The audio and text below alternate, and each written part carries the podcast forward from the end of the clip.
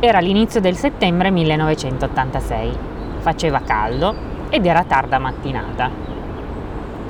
A Villa Borghese a Roma c'era una bambina di 9 anni, coi capelli lunghi, lisci e castani, una minigonnina di jeans nera e una polo verde scura.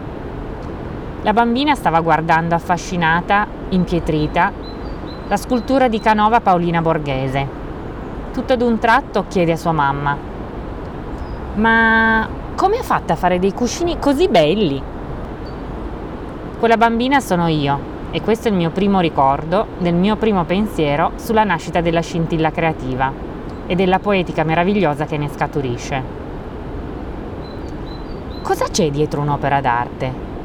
In cosa consiste il progetto? Come nasce la scintilla creativa? Quali sono i processi?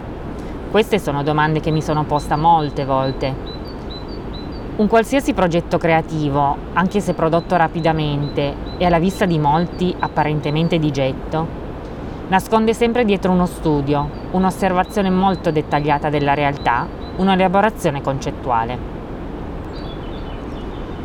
La passeggiata è la serie podcast nella quale, durante una vera passeggiata con un ospite, in un luogo da lui scelto, ti portiamo con noi all'origine del contemporaneo Ora mi presento. Io sono Caterina Filippini e sono una persona curiosa, molto attenta e fantasiosa. Spesso anche ho la testa fra le nuvole.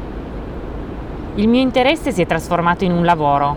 Ho aperto oggetti specifici, la mia galleria tipica, che tratta esclusivamente tutto quello che succede prima dell'opera d'arte.